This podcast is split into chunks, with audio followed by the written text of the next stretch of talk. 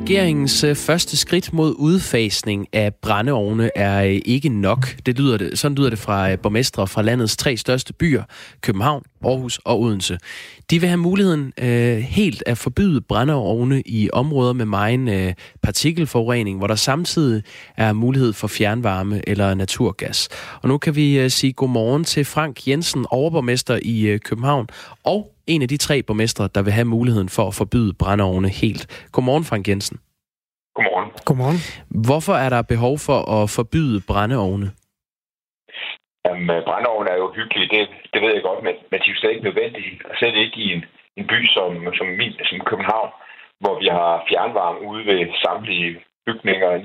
99% af samtlige bygninger i København har klimavenlig fjernvarme lagt ind, så det er ikke nødvendigt at skal fyre op i en brændeovn for at få varmen i en by som København. Den socialdemokratiske regering har jo netop sendt et lovforslag om en ejerskifteordning, hvor boligkøbere bliver tvunget til at udskifte, hvis de har en ældre brændevogn i huset. Det lovforslag har de sendt i høring, og det forslag bakker I også op om i tre borgmestre i landets tre største byer. Det er bare ikke nok. Hvorfor er det ikke nok? Jamen, det er jo et rigtig godt skridt i den rigtige retning, men brændeovn, det er altså den største kilde til sundhedsskadelige partikler. Og hvis vi skrotter alle brændeovn i København, dem har vi 16.000 af, så vil det være have den største virkning på sundheden, og den vil være større end hvis det var sådan, at vi fjernede alle biler fra vejene. Og det siger noget om omfanget, og det er klart, at brændeovn har jo forskellige virkninger afhængig af, om man bor ude på landet, eller i sommerhuskvarter, eller i byen, hvor vi bor tæt, og hvor børn jo gerne skulle komme ud og stå og sove ude på altanen eller nede i gården. Og hvis der er sådan, der ligger sådan en os af partikelforurening ind over byen, specielt de her måneder her i den kolde tid, i vintertid og i efteråret, så ved vi jo godt, at det er forfærdeligt dårlig luft, man får ud af det. I alt, der står der 700.000 brændeovne i danske hjem rundt omkring, og ifølge beregninger, som er udført af DCE, det er Nationalt Center for Miljø og Energi, så skyldes ca. 550 for tidlige dødsfald i Danmark fyring med træ. Det skriver Brændefyringsportalen, som hører under Miljø- og Fødevareministeriet. Og ifølge din kommune, tal for din kommune, så er brændeovne på landsplan kilde til 70% af al partikelforurening. Nu sagde du selv, der var 16.000 brændeovne i København, og du og dine socialdemokratiske borgmesterkollegaer fra Aarhus og Odense vil altså have mulighed for at forbyde de her brændeovne i områder, hvor der er et alternativ, altså mulighed for eksempel fjernvarme eller naturgas. Frank Jensen, hvorfor ikke bare forbyde brændeovne helt i hele Danmark? Jamen, det er jo fordi, de har en forskellig virkning, og det er klart, at den lokale partikelforurening, den er jo høj, der hvor du har en stærk koncentration, altså der hvor vi er mange, der bor tæt sammen, altså det kan være i et tæt villakvarter, men det kan også være, som det er jo ofte i København, hvor det er etagebyggeriet, hvor der er brændeovne stablet oven på hinanden inde i en by, hvor vi bor med få meters afstand mellem husene. Og hvis der så fyres i brændeovne, og den der partiforurening, den ligger jo tæt hen over kvarteret. Og jeg tror, at de fleste af os måske har været ude og gå en tur, eller løbe en tur i sådan et kvarter. Så forestil dig at være et lille barn, der skal ligge ude og sove i det der i sin middagssøvn. Det er jo bare rigtig dårligt, og det rammer jo også vores dagpasningsinstitutioner i byerne, hvor vi har børn, der er i institutioner, der ligger i den tætte by. Jamen, de skal jo også sove i den her luft her, og det er jo fuldstændig unødvendigt. Altså, jeg kan forstå, at man vil insistere på at have sin brændeovn, hvis det var, så man ikke kunne få varmet sin bolig op. Men det kan man i byerne. Vi har fjernvarme, og vi har endda meget grønt fjernvarme, og den er billig i byerne. Hvorfor skal man så have retten til at insistere, at man vil have lov at forurene den luft, som andre skal indånde? Det forstår jeg simpelthen ikke. Det giver jo, når du siger det sådan, en rimelig god mening, men hvorfor så ikke forbyde det helt? Jamen, det er jo fordi, at jeg kan godt forstå, at der, hvor man ikke har fjernvarme ude på landet, eller i mindre tæt bebyggede områder, hvor man ikke har billig fjernvarme, og hvor brændeovn kan være en decideret kilde også til opvarmning i boligen. Jamen, det er også derfor, vi synes, vi tre borgmestre i de tre store danske byer, de tre største danske byer, vi synes, at det her skal være en mulighed, som Folketinget giver kommunalbestyrelsen, sådan det er kommunalbestyrelsen, der konkret træffer en afgørelse, og Folketinget ikke skal lave en generel lovgivning på området, hvor man har mulighed for at nedlægge et forbud mod at opføre nye brændeovne. Vi er helt enige i, at vi skal have de her skrotningspræmier. Vi synes også, det synes jeg i hvert fald, at den skrotningspræmie, den skal være forbundet med, at har man fået tilskud fra samfundet af skatteyderne, så skal det ikke være sådan, at man kan skrotte en gammel brændeovn, så sætte en ny op, fordi vi ved, at de brændeovne, også selv de nye, jamen der er altså de her partikelforureninger. Jeg ved godt, mange taler om, at man kan sætte filtre på, men det er jo ikke tilfældet. Det sker jo ikke i dag. Husk, når du hører Radio 4, at du bare kan skrive en sms, hvis du har lyst til at supplere i de interviews, vi laver, eller hvis du har en holdning til de ting, der bliver diskuteret. Som nu, hvor vi diskuterer om brændeovne, om de skal forbydes i de større byer, som Frank Jensen altså gør sig til talsmand for her i interviewet. Du skriver R4 og et mellemrum og en besked, hvad der nu indstår i den, og så sender du den til 1424. Frank Jensen, hvad siger de inde på Christiansborg til det her udspil for jeres hånd? Jeg er sikker på, at miljøministeren, som nu har sendt det her lovforslag i høring, er enig i, at det her det er et skridt i den rigtige retning, men der bør komme mere.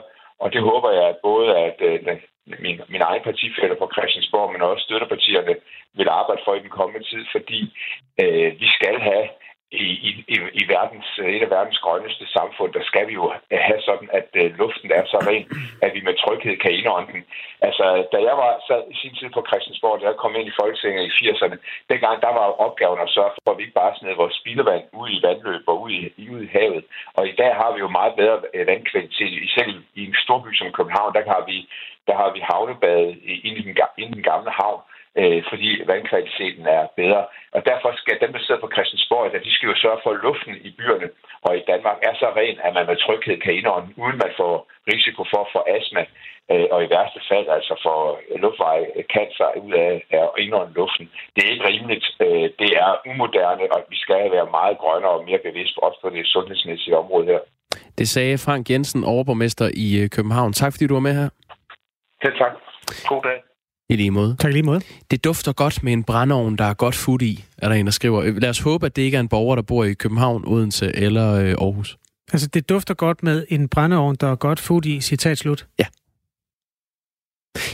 Jeg kan godt lide duften af pibe, for eksempel. Det er jo heller ikke godt for mig. Min morfar, han ryger rød overlæg.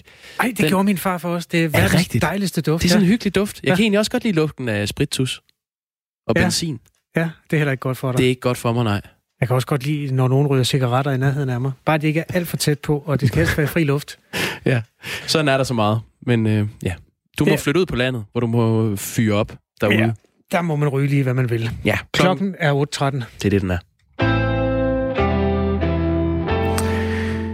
Sidste år, der var der rekord i antallet af indberetninger af fejl inden for medicin på bosteder for borgere med handicap og psykisk sygdom og misbrug. I alt blev der indberettet 22.000 fejlmedicineringer. Fejlmedicineringer, det kan være alt fra, at en Panodil er faldet på gulvet, og man er lidt i tvivl om, det var den ene eller den anden beboer, der tabte den, eller over til en fejl, hvor man er kommet til at bytte om på sovemedicinen og ADHD-medicinen, for eksempel, som to forskellige beboere skulle have. Det er fra den helt lette afdeling og til den helt tunge afdeling. Men der er altså indberettet i gennemsnit 60 fejlmedicineringer om dagen. Det er en stigning på 50% i løbet af de sidste 5 år, viser en aktindsigt, som Radio 4 har fået fra Styrelsen for Patientsikkerhed. De fleste af de her sociale botilbud, de er drevet af kommunerne, som driver 1.500 tilbud, altså bosteder på socialområdet. Og det vil være det sted, hvor det måske vil batte allermest at sætte ind. Det er derfor, vi tidligere på morgenen har talt med KL's socialudvalgsformand omkring det her. Og man er i kommunerne en lille smule usikker for, om der skal skrues op for uddannelsen, og hvor meget der skal skrues op. Og i den sidste ende, om det skal gøres obligatorisk, at de socialpædagoger, der arbejder med de her bosteders borgere, om de skal sendes på et kursus. Nu skal vi lige sige godmorgen til Liselotte Blixt. Godmorgen. Godmorgen. Sundhedsordfører for Dansk Folkeparti.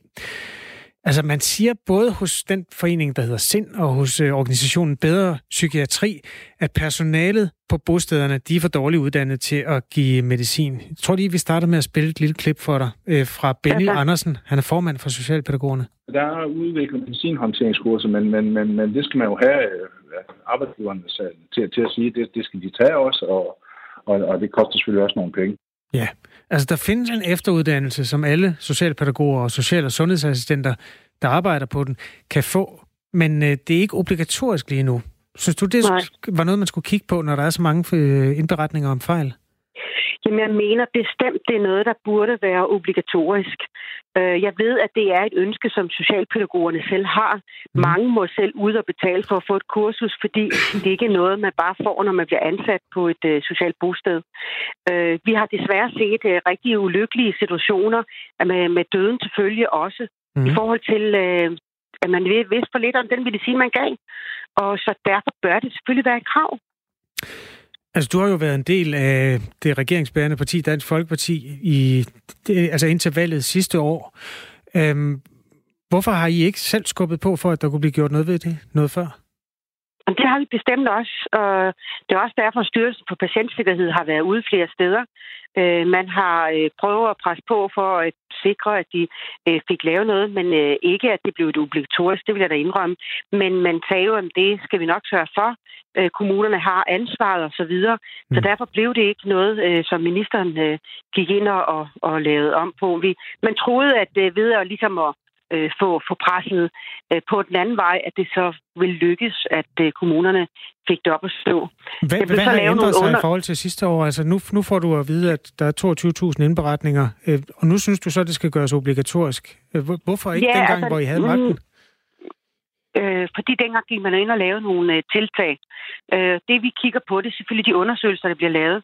Den sidste, den er fra november 19. Den har vi jo ikke kunne reagere på, fordi der blev lavet en undersøgelse i 18, hvor man gik ind og strammede op.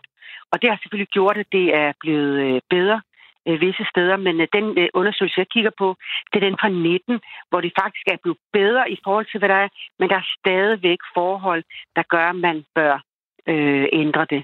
Og det så jeg siger, jamen så har man jo ikke kunnet gøre det, man lovede, og derfor bliver vi nødt til at gøre noget. Altså jeg er altså fuldstændig ligeglad, hvilken minister, der sidder ved roret, men når man har prøvet at lave noget i praksis og stramme op, og det ikke lykkes, jamen så må man jo sikkert gøre det obligatorisk. Liselotte Blixt, hvis der skal gøres noget ved det her, og det skal gøres obligatorisk, hvem skal betale det?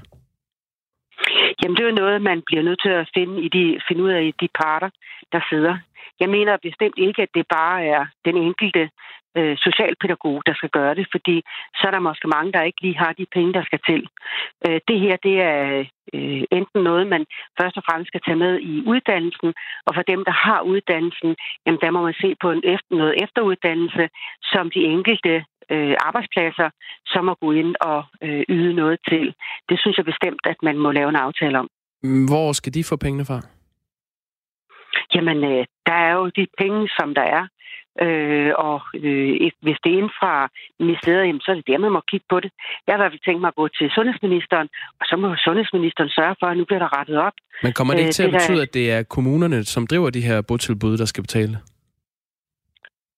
Jo, i sidste ende er det jo arbejdsstedet, og arbejdsstedet, det er kommunerne. Så hvis det er en arbejdsplads ind under kommunen, så er det dem, der skal betale.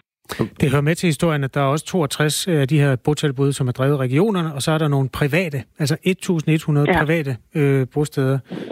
De får ikke nogen penge af dig. Er det sådan, vi skal høre det? Jeg synes jo, man skal kigge på hvordan man uddanner dem. Og inde i uddannelsen, så skal der også ligge den her medicinhåndtering. Og det er vel inden fra staten, der betaler uddannelserne. Så et eller andet sted skal der jo komme nogle penge derfra også. Så jeg tror, det bliver et både over, ikke? Liselotte Blixt, vi får en masse sms'er i løbet af morgenen på de historier, vi bringer, og den her er en af dem. Der er blandt andet en, der skriver, angående indrapportering af fejlmedicinering, der er i sundhedsvæsenet kommet langt mere fokus på det, og personalet rundt om er blevet meget bedre opmærksom på at indberette. Der har været lige så mange fejl tidligere, de har bare ikke været indberettet. Hilsen en sygeplejerske. Hvad siger du til det? Jamen, det kan jeg godt følge. Altså, jeg kender det selv fra, da man begyndte at indrapportere det ind fra hjemmeplejen. Der så vi også ude i kommunerne, at der lige pludselig blev en stigning i indrapporteret utilsigtede hændelser. Så selvfølgelig skal vi også tage det med. Men man bliver også nødt til at sige, at nogle af de andre steder, hvor man så er blevet dygtigere til at undgå de fejl, det skal man jo også kunne se i de her indberetninger. Men når det er sagt, så er det ikke den undersøgelse, der gør, at jeg siger, at det skal være obligatorisk. Jeg tager faktisk socialpædagogernes undersøgelse selv, hvor 44% af socialpædagogernes ledermedlemmer mener, at deres personale skal have medicinhåndteringskurser og uddannelse. Du kan faktisk lige få en sms mere fra en af vores lyttere, og det er et spørgsmål, du måske kan svare på. Der er snart ingen grænser for, hvad der skal uddannes i. Er det så svært at putte piller i nogle bøtter? Jo, hvis det bare var sådan, hvis det bare var kalktabletter, som der er ikke nogen, der tog skade af. Nu så vi desværre et dødsfald på Fyn inden for det sidste år, og det var netop fordi, man ikke havde var opmærksom på den medicin, der blev givet. Så derfor er det jo utroligt vigtigt, at man får en medicin, at man ved, hvordan folk reagerer, sådan, så man kan enten undlade at give det, eller ringe til en læge, der så kan hjælpe med, at man får noget modgift, eller hvad det kan være. Det er rigtig stærk medicin, nogle af de her mennesker får. Det er som gift for nogle andre, og derfor skal det selvfølgelig tages alvorligt. Liselotte Blixt, sundhedsordfører for Dansk Folkeparti. Du mener, at sundhedsministeren Magnus Heunicke, som har sagt til os, han vil ikke udtale sig om den her sag, for han udtaler sig kun om coronavirus lige nu. Men du mener, at han burde gå ind i sagen. Hvad skal han gøre? Jamen, jeg vil tage fat i ministeren. Så synes jeg jo, det er trist, at vi har en sundhedsminister, som ikke også tager sig andre sager, fordi der er en virus, verdensomspændt virus. Det vil sige, så kan der andre, der kan dø af medicinhåndtering, problemer, mens coronaen er ved at sprede sig. Altså, det er noget pjat. Men når det er sagt, så er det sundhedsministeren, der så må gå ud og lave et krav om, at det skal være obligatorisk. Og det vil jeg tage fat i ham i og presse på og håbe på, at vi er flere partier, der kan gøre det. Fordi er vi et flertal, jamen så er det jo noget, ministeren skal tage sig af. Så der er et samråd på vej? Jeg ved ikke, om det bliver et samråd. Det er i hvert fald først og fremmest, så vil jeg stille spørgsmål på, hvis ministeren går ud og siger, yes, det gør jeg selvfølgelig med det samme, jamen så er det jo ikke nødvendigt. Men ellers er det et samråd eller andre midler, vi kan gøre for at presse på. Tak skal du have, Liselotte Blixt, sundhedsordfører for Dansk Folkeparti. Velkommen. Ja, Magnus Heunicke ønsker som sagt ikke at deltage i et interview omkring de her indberetninger, altså vores sundhedsminister Magnus Heunicke fra Socialdemokratiet. Til os siger hans pressefolk, at ministeren ikke udtaler sig om andet end corona lige for tiden, selvom det er en måned siden, vi første gang kontaktede ham på den her historie. Og heller ikke Socialdemokratiets sundhedsordfører Rasmus Horn Langhoff har ønsket at kommentere sagen overfor os her på Radio 4. Og med det er klokken blevet 8:22. Godmorgen. De gode gammeldags DVD'er er på vej ud, men tøv en kende, før du smider dem væk, fordi der sidder faktisk nogle mennesker, der godt kunne bruge dem. De sidder og hungrer efter dine gamle DVD-film, eller nogle af dem. Nogle bestemte af dem, skal vi sige det på den måde. Godmorgen, Daniel Jebsen. Godmorgen.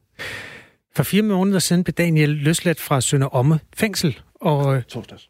Var det torsdag? Hele mand. Jamen, tillykke. Tillykke. Så er det helt nyt. Og derefter gik du på Facebook i en af de her køb, salg og byttegrupper med en opfordring.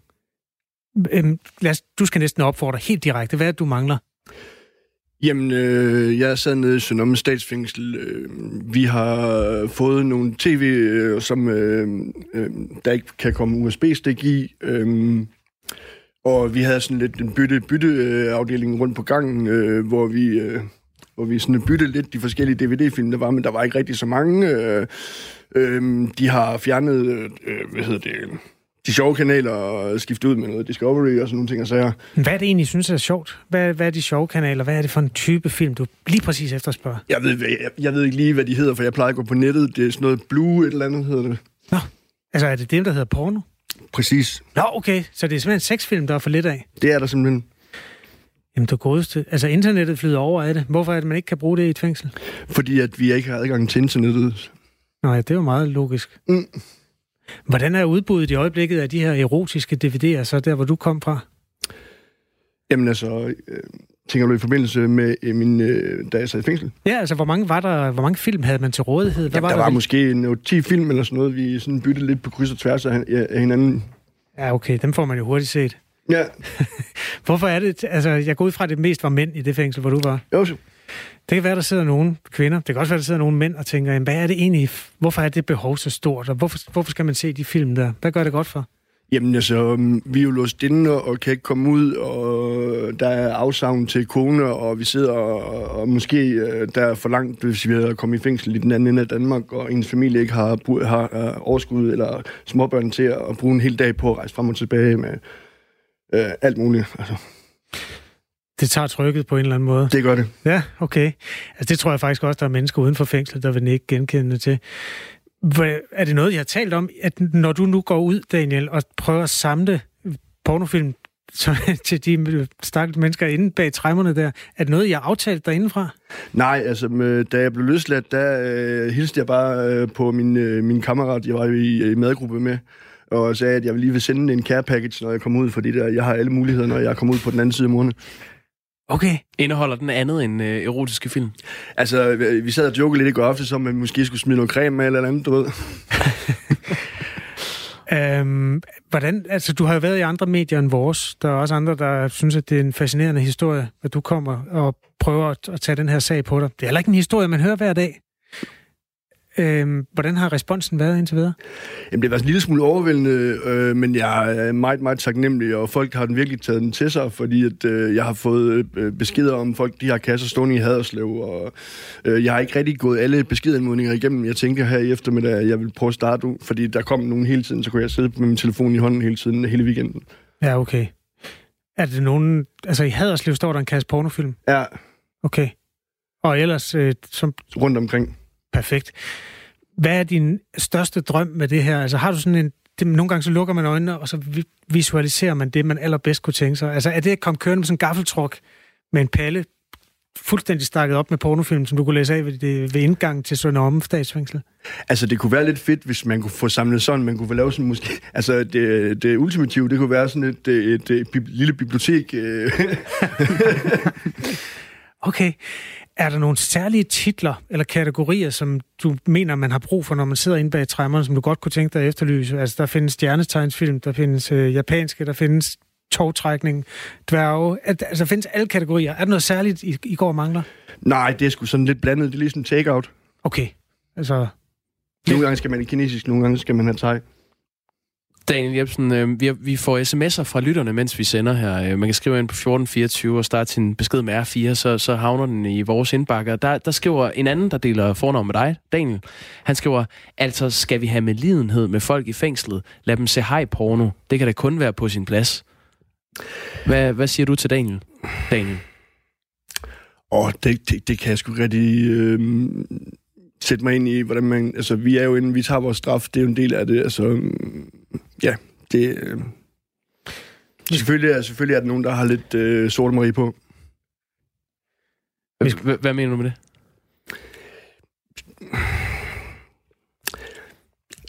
Selvfølgelig skal der også være... og det er også selvfølgelig naturligt, at der er et negativt syn på folk, der sidder i fængsel, men en anden ting, det er altså, vi...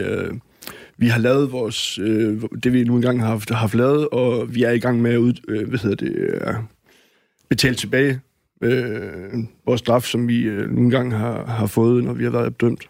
Mm.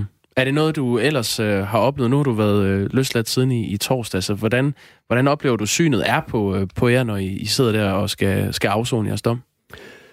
Jamen altså, vi sidder kun og kigger på hinanden. Der er kun os, og så er der vagterne, så det mærker vi ikke sådan.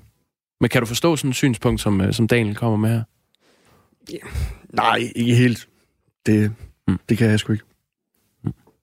Vi skal måske også have med, at det er 4 måneders fængsel for at køre bil uden kørekort, som var grunden til, at du havnede derinde, hvor der ikke var det antal film, som du ønskede dig. Går man egentlig og fortryder bagefter? Jamen altså, jeg...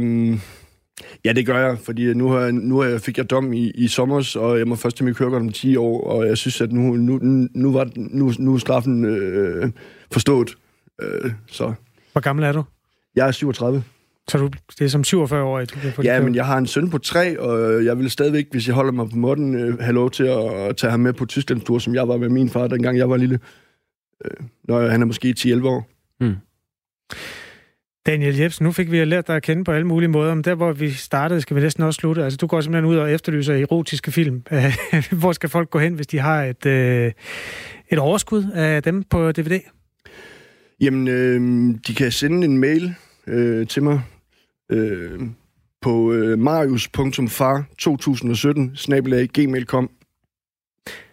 marius.far@gmail.com. Var der ikke noget 2017 også? Jo, 2017.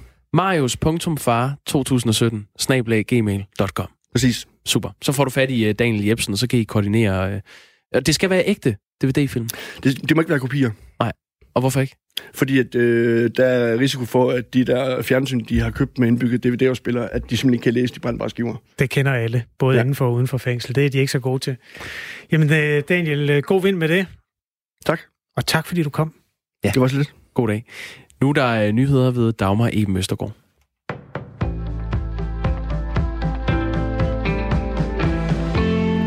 Det er et problem, når der sidste år blev indberettet 22.000 fejl i forbindelse med medicinering på de danske bosteder.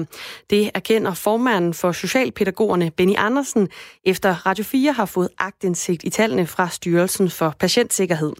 Benny Andersen han efterlyser, at socialpædagogerne, der altså blandt andet arbejder på de her bosteder, allerede i deres grunduddannelse skal lære, hvordan man giver medicin. For som det ser ud i dag, så er uddannelsen til socialpædagog nemlig for bred, siger Benny Andersen. Den er jo fælles med de små søde, de pædagoger, der skal arbejde med de små søde børn i børnehaveren. For det første år, og så er der 2,5 års specialisering. Der synes vi jo, at vi kunne bruge alle 3,5 år, der målrettet det her arbejdsmarked, og dermed komme sådan nogle temaer ind som medicinhåndtering. Det er der ikke i dag. Det bør være en del af det, og det er et af vores hovedkrav til den evaluering af pædagoguddannelsen, der skal være her i 2020. De sociale botilbud, de er drevet af kommunerne, og kommunerne driver 1.500 tilbud på socialområdet. Derudover så driver regionerne 62, og private de driver 1.100, viser tal fra Kommunernes Landsforening. Ifølge Benny Andersen, så er det netop arbejdsgiveren, der bør skride til handling, så de ansatte de får kurser i medicinhåndtering. Men politikerne de skal altså også ind i sagen, hvis der skal ske færre fejl på bostederne, siger Benny Andersen, formand i Socialpædagogerne. Det koster penge det her, og derfor skal de politikere, der har ansvar for de her botilbud, også lidt tage spidsen for at sige, at det vil vi. Og om 3 år, så skal tallet være 0, eller have en anden form for målsætning. Det tror jeg, det er helt nødvendigt, at politikere også tager spidsen for det. Hverken sundhedsminister Magnus Heunicke eller Socialdemokratiets sundhedsordfører Rasmus Horn Langhoff har ønsket at kommentere sagen over for Radio 4. Tyrkiet er begyndt at lade flygtninge, der opholder sig i landet, rejse videre mod Europa. Og det er en alvorlig situation, siger udenrigsminister Jeppe Kofod til TV2. Han siger, at der må lægges pres på parterne i Syrien for at skabe fred. Og så mener han, at Tyrkiet skal standse strømmen af flygtninge. Vi skal huske på, at der ligger en klokkeklar aftale med Tyrkiet og præsident Erdogan, hvor vi hjælper landet med at håndtere flygtninge i nærområdet, så de hurtigt kan vende hjem, når der er fred. Så at han sender flygtninge mod Europa, det skal han selvfølgelig ikke gøre, siger Jeppe Kofod til TV2. Udenrigsministeren henviser til den aftale, EU indgik med Tyrkiet oven på den store tilstrømning af flygtninge fra blandt andet Syrien i 2015. Her sagde Tyrkiet ja til at håndtere og stoppe flygtningestrømmen mod et større økonomisk bidrag. Den tyrkiske præsident Erdogan han sagde dog fredag, at han igen har åbnet dørene, og det sker efter, at der er fornyet kampe i den syriske provins Idlib. I den her uge der er EU's udenrigsministre indkaldt til et hastemøde for at diskutere de nye kampe samt det nye flygtningepres på Europas ydre grænser. Dansker nummer 4 er nu bekræftet smittet med coronavirus herhjemme i Danmark, oplyser Styrelsen for Patientsikkerhed søndag aften. Det nye smittetilfælde har relation til den anden smittede, som blev bekræftet fredag. Her var der tale om en mand, som først kontaktede sin læge 9 dage efter de første symptomer efter en skiferie i Norditalien. Styrelsen for Patientsikkerhed opfordrer alle med symptomer, der inden for de seneste 2 uger har været i områder med coronavirus, til altså at kontakte egen læge eller lægevagten. En overgang regn i de sydøstlige egne i dag, ellers så bliver det perioder med lidt eller nogen sol, og også enkelte byer i Jylland. Temperaturerne de lander mellem 5 og 9 grader i dag, og vinden den bliver svag til jævn mest omkring syd. Frem til klokken 10 i dag, der er der risiko for rim- eller isglatte veje.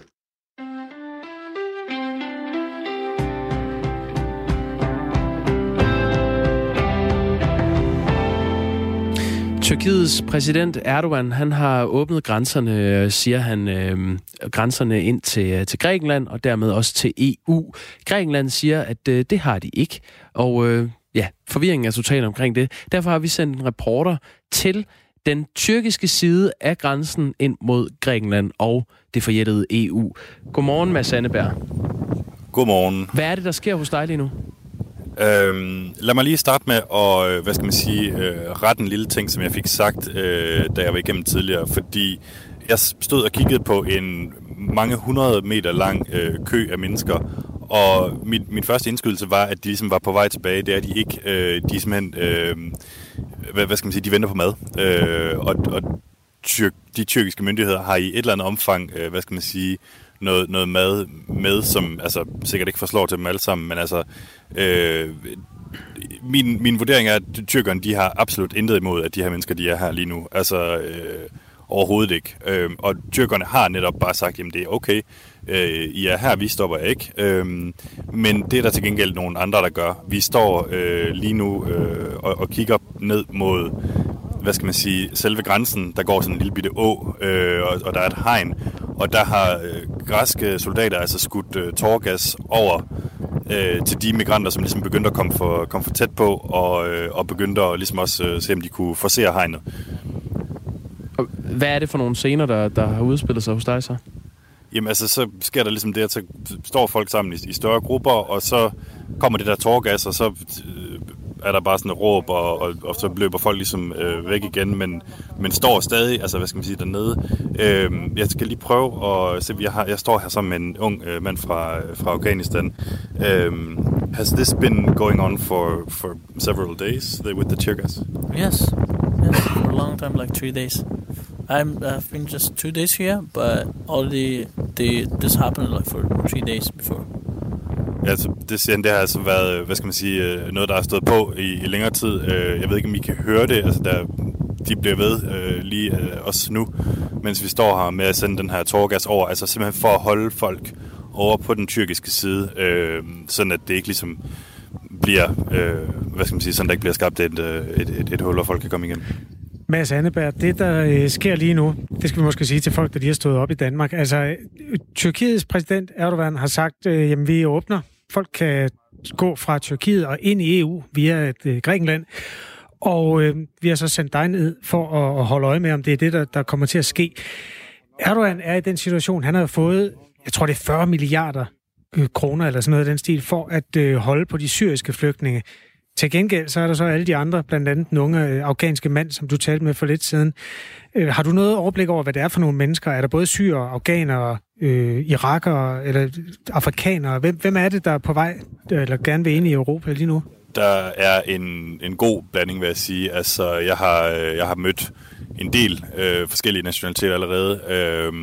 Nogle er fra Syrien, det er helt klart, men det er langt fra dem alle sammen. Altså, der er, men ja, som du siger, altså folk fra Afghanistan, Pakistan, fra Afrika, fra Marokko. Altså, det er virkelig meget forskelligt. Altså, folk, som er her, som har været i opholdelser i Tyrkiet, og som har hørt det her. Jeg stod og talte med ham ved siden af her, altså for lidt siden, og han sagde, at hans analyse var, at de her mennesker, så længe de ikke bliver smidt væk, så kommer de til at slå lejr her i meget, meget, meget lang tid, fordi altså, de har ikke sådan, mange af dem har ikke noget meget federe at vende tilbage til. Hvordan ser sådan en, nu kalder du migrant, og nogen kalder dem flygtninge, altså hvordan ser de ud, de mennesker? Hvor slidte ser de ud? Nogle af dem har vel været på vejen i lang tid? Ja, det kan du selvfølgelig sige. Altså, det synes jeg egentlig ikke. Altså, jeg tror, jeg ser mindst lige så forhutlet ud på en måde, fordi jeg ligesom har været undervejs hele dagen, ikke? Eller hele natten. For det er ikke sådan, at du, det er ikke sådan, folk ser slidte ud. Jeg tror, i det hele taget, så tror jeg, der er mange, der ligesom har boet i Tyrkiet i nogle år, ikke? Altså, det er jo nogle år siden flygtningekrisen ligesom rullede, og så har folk hørt det her, og det sagde han også, ham som jeg står og taler med her, altså så hører de Erdogan sige, grænserne er åbne, og så tænker de, nå okay fedt, vi pakker lige en taske, og så tager vi derop. Og det har folk så gjort, og kan så konstatere, når de kommer herop, at grænsen er faktisk ikke åben, altså i hvert fald kun halvdelen af den, ikke? Så det er ikke sådan, altså for at svare på det spørgsmål, det er ikke, altså folk kommer ikke og har været undervejs måske i 30 dage, men snarere sådan noget, eller 1, 2, 3, 4, måske for nogle mennesker vedkommende 5 dage. Mads Anneberg, den her aftale mellem EU og Tyrkiet, den handler om lukkede grænser for penge. Altså, som Kasper sagde før, Tyrkiet har fået 44 milliarder kroner fra EU, og Danmark har af dem allerede betalt 430 millioner kroner til den her EU-aftale med Tyrkiet. Altså, hvad er det for et spil, Erdogan han åbner op for nu, hvor han siger, at nu åbner vi grænsen ind til EU alligevel? Ja, man kan sige, der er ikke mange ting, som EU og Erdogan kan blive enige om lige i øjeblikket. Altså, det er klart, at en del af Erdogans, utilfredshed og hans bevæggrund for at gøre det her, det er, at han synes, at angiveligt har Tyrkiet ikke fået nok i den her aftale. Altså, men lige præcis, hvor snittet skal lægges hen i forhold til hans andre motivationer, altså det er meget, meget, meget svært at sige. Altså, han er jo også sur over, at EU ikke vil det samme som ham i Syrien, og at EU har kritiseret ham for, boringer i Middelhavet for Cyperns kyst. Der er simpelthen så mange ting, hvor interesserne ikke flugter lige i øjeblikket mellem EU og Tyrkiet, og det kan godt blive farligt, ikke? Altså, Erdogan har truet med det her scenarie faktisk i lang tid med jævne mellemrum, og sagt sådan, nu skal I lige opføre ordentligt EU, fordi ellers så åbner vi sluserne, som han siger. Og han har ikke gjort det indtil nu, og man kan sige stadigvæk, så er det jo en trussel, som før der kan blive gjort alvor af den, så mangler vi lige at se, at der går hul på den græske side hernede også. Jamen, Mads, du kan lige få en sms med fra en af vores lyttere, som skriver, jeg fatter ikke, de ikke smider Tyrkiet ud af EU. Det er considered done, han har sagt. Ja, de er simpelthen blevet smidt ud fra starten. De har aldrig været med. Mads Anneberg er altså på grænsen mellem Tyrkiet og EU. På grænsen mellem Tyrkiet og Grækenland i øjeblikket og følger den her sag fra Radio 4. Pas på dig selv, Mads. I lige måde, Kasper. Tak skal du have. Jeg står altså lunt i et studie i toppen af de luftlag, som kendetegner Danmarks næstværste by, Aarhus. Det blæser en smule mindre her, end det gjorde ved grænsen mellem Tyrkiet og Grækenland, må vi sige. Klokken den er blevet 18 minutter i 9, og vi skal videre til en stærk dokumentar. Sådan en laver vi hver uge her på Radio 4. Den nyeste, den hedder Violinisten fra fængslet. Den handler om en drabsdømt tidligere rocker, der sidder inde i fængslet og spiller violin. Slå igen. Ja, bare lige, så den lige kommer ind i fingrene.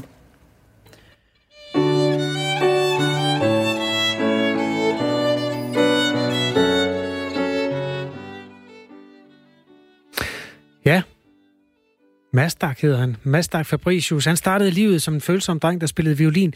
Som teenager, der blev han en del af rockermiljøet, og så fik han en kort og heftig karriere som Hells Angels rocker. Da han var 22, der blev han drabsmand og fik 13 års fængsel. Og det var derinde bag murene, at hans violin fik en vigtig rolle i hans liv igen. Reportagen Violinisten i fængslet, det er også historien om, hvordan musik kan bruges til at få de her rå straffefanger sluset tilbage i et almindeligt liv igen, fordi sjælen er jo det første, der går til inde bag murene. Det gælder jo egentlig bare om at komme ud igen på en ordentlig og anstændig måde, tænker jeg. Jeg må ikke miste mig selv i processen, så jeg prøver hele tiden at holde gang i mit hoved og komme ud på den anden side på en rigtig måde. Men det har jeg har det kun fra film, fordi jeg har ikke siddet i fængsel før eller noget, men man ser jo alle de her amerikanske film, hvor man ser, at folk bliver forrådet, og de gør alle mulige ting og så videre. Så jeg går hurtigt op med mig selv om, at jeg skal overleve fængslet selvfølgelig, men også på en god og en ordentlig måde. Der er nogen, de vil bare gerne passe sig selv og bare sidde inde på deres celle og se noget fjernsyn. Så er der nogen, der gerne vil arbejde, og der er nogen, der gerne vil gå i skole. Jeg gik i skole og arbejdede i hverdagen og i de timer, man nu skulle gøre det. Der er nogle igen er der en masse kodexer og regler og så videre, som man skal leve efter. Og dem har jeg egentlig bare tilpasset mig, for egentlig at have den bedst mulige afsoning. Tiden går. Mazdak døser hen i sine daglige fængselsrutiner. Indtil den daværende musik- og kulturmedarbejder hører rygter om, at han vist kan noget med en violin. Og så er der nogle af de andre, der vidste, at jeg spillede violin, og så peger de sådan meget ud. Han er musiker, og han kan finde ud af at spille musik, og så videre. Og det finder hende her, Kirsten hedder hun, og det finder hun ud af, og så siger hun, kom, lad os prøve at spille. Og hun tror ikke sådan rigtigt på det, tror jeg. Og det er jo klart, jeg inde i et fængsel, hvem kan spille violin? Og så lidt er hun måske, hun er lidt opsøgende, men på en lidt, sådan lidt provokerende måde, ved at, jamen, I kan heller ikke finde ud af et eller andet, altså, det er sådan, jeg husker det, uden at altså, jeg kan da godt finde ud af et eller andet-agtigt, og så, ja, Mazdak er god til violin, og det, sådan, det skyder hun sådan lidt til hjørne, hvor jeg siger, jamen, det kan jeg godt finde ud af, og så ligesom, så prøver hun at tage røven på mig ved at dukke op med en violin, og sige, nå, så kom.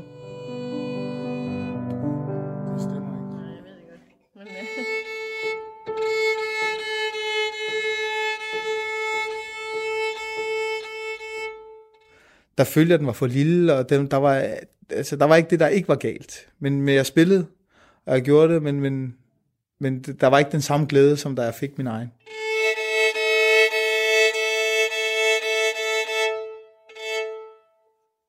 Der blev fængslet, og min mor og Kirsten, de får på en eller anden måde kontakt til hinanden.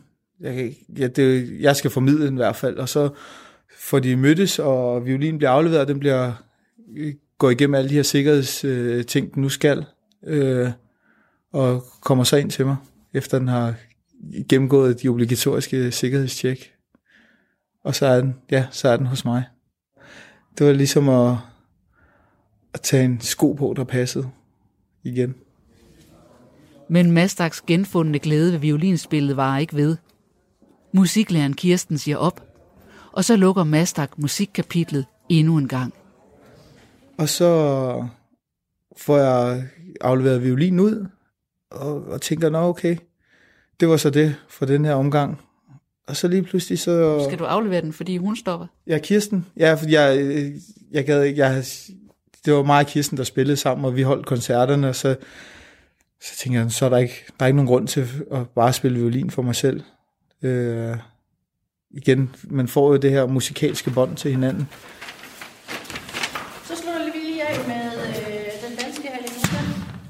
Mazdak er ikke den eneste, der finder et musikalsk fællesskab i fængslet.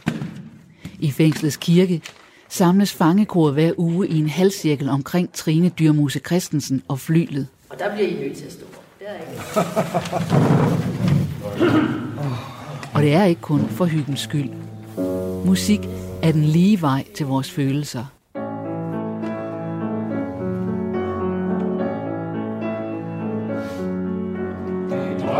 Som jeg havde engang, da jeg var barn og stadig sang, og hvad jeg skulle udrette i livet.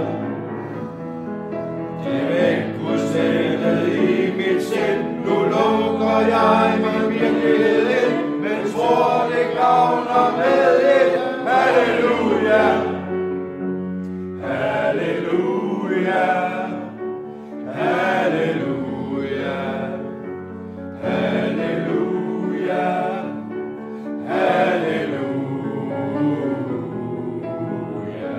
Os, der bor på den anden side af ringmuren, vi oplever jo musik hele tiden, og vi kan selv vælge vores daglige soundtrack, kan man sige. Vi hører musik, når vi kører på arbejde, eller når vi træner, eller kommer hjem fra arbejde og bruger for at stresse af. Eller vi handler og hører musik. Så det kan vi jo udenfor, men herinde har de ikke den mulighed.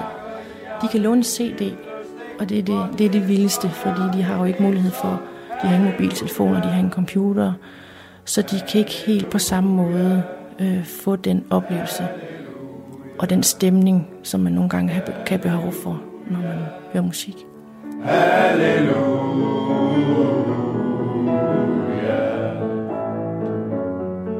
De får tid til eftertanke ved at sidde og lytte til musikken herinde. Og det kan være, at de lytter til musik, hvor de har høretelefoner på og finder noget musik, som betyder noget for dem, og de kan få nogle minutters frirum ved at lytte til den her musik.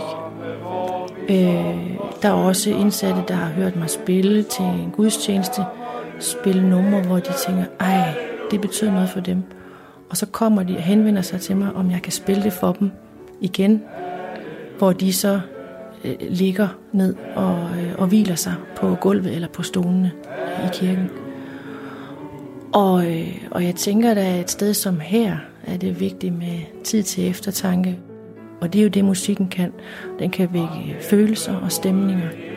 Og det oplever jeg jævnligt, at de indsatte de bliver berørt af musikken. Og også at dem, der dyrker det, at de finder ud af, at det her det er mere værd, end jeg havde regnet med.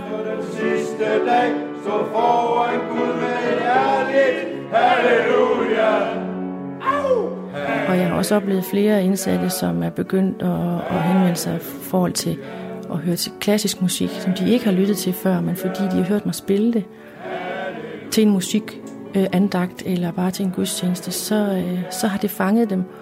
Og måske netop fordi de er herinde, så betyder det noget særligt og rører noget i dem, som de ikke har gjort udenfor.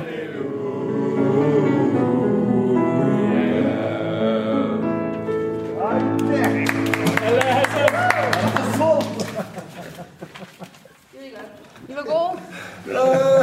Vi er klar til søndag. Nej, du var god. Er der nogen, der er ude på at kommer søndag?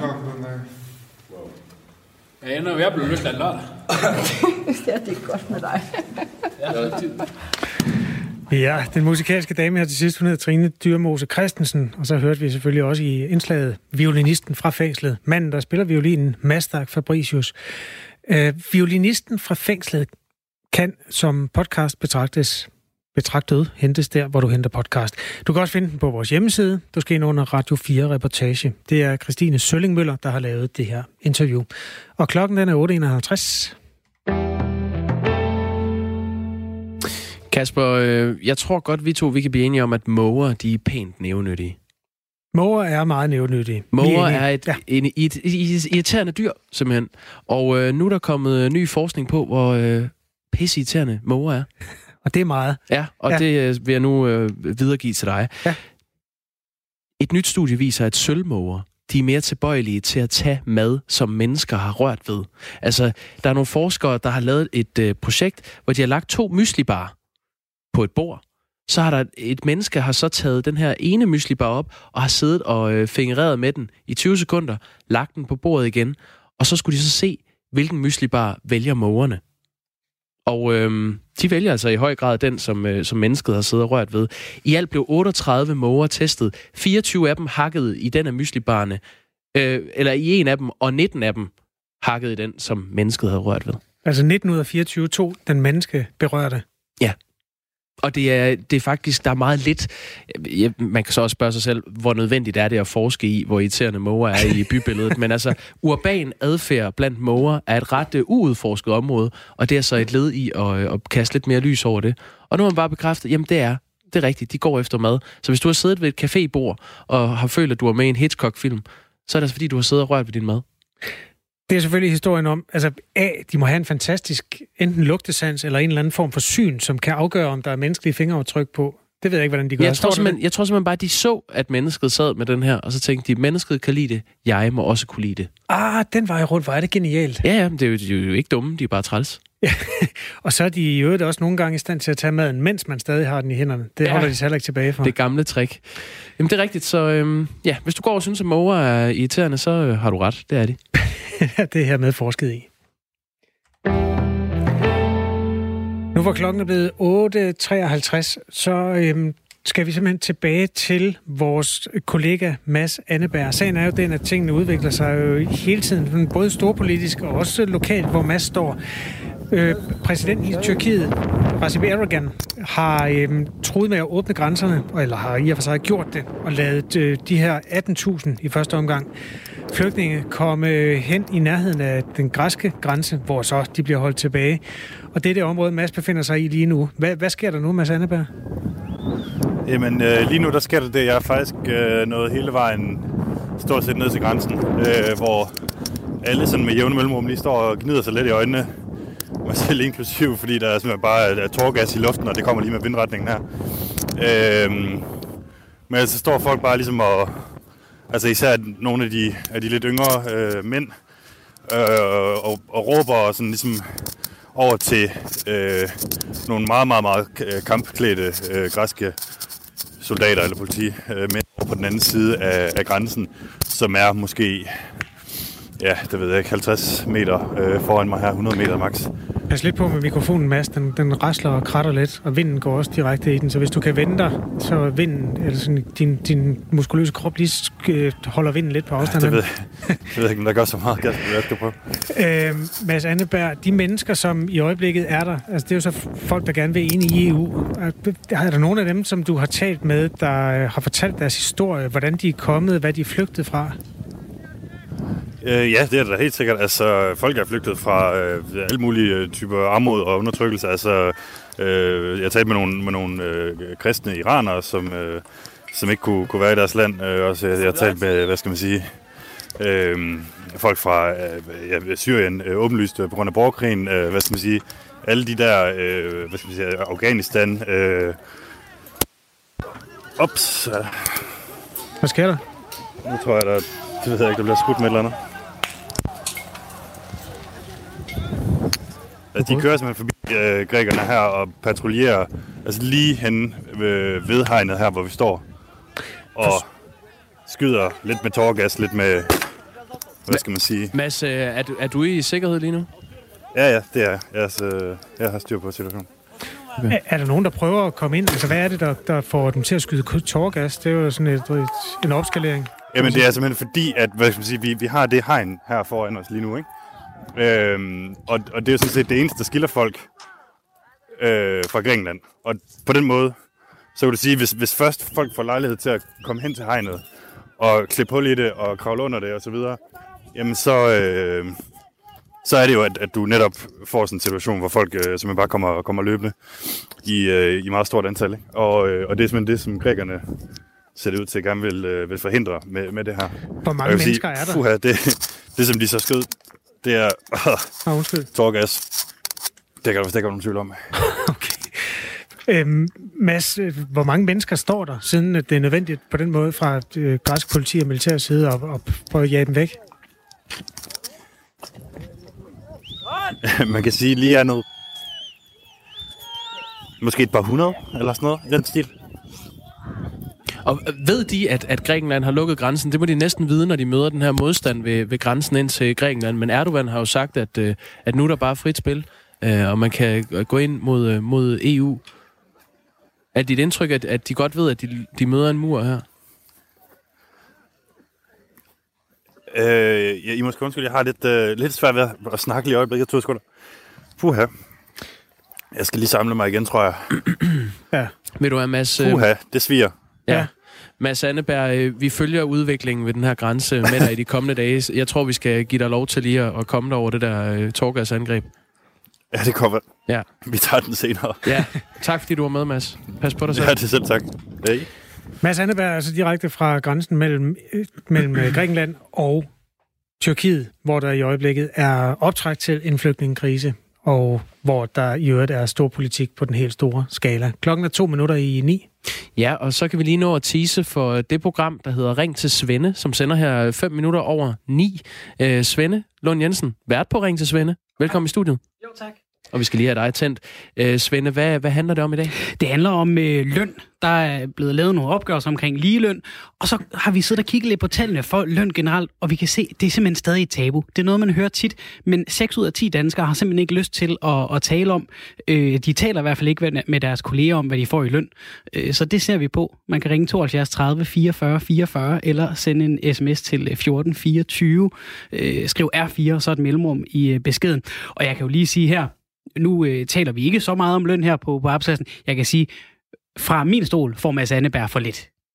Det er helt sikkert. Altså, Mads, han skulle have 2 millioner om året. Han kan gå ind og spille det der klip til en lønforhandling, og så er det mindst en fordobling. det vil jeg også sige. Men altså, det er lidt et problem. Hvem er det drømmemenneske, du allerhelst vil have i tale, Svende? Jamen, jeg vil jo gerne tale med nogen, som har mod på lige at åbne lidt op og fortælle måske, hvad der ligger i deres lønpose, og prøve at fortælle lidt åbent om det. Og også gerne den anden grøft. Nogen, der har lyst til at fortælle, hvorfor det er så svært at tale om. Jeg kan jo mærke selv, nu sidder vi og snakker om det ude, min dygtige producer Isa og jeg, og snakker om det, og så spørger jeg lidt friskt, hvad får du? Og jeg kan mærke, det snører sig helt til. Ikke så meget som hos Mads Anneberg, men måske næsten. Fordi, hvad nu, som spørger den anden vej? Jeg kan godt mærke det der tabu. Det er det, vi skal tale om. Men det er også, fordi du tjener så mange penge? Jo, lige præcis. Det vælter ind. 8 år bare lige ned i min lomme. Ja, det er lidt pinligt, faktisk. Jamen, det er Ring til Svende i dag, og det er om lige omkring 5 minutter her på kanalen. Det her det er Radio 4 Morgen, der lakker mod enden. Vi gør det hele igen i morgen tirsdag, når klokken slår 6. Nu giver vi ordet til Dagmar.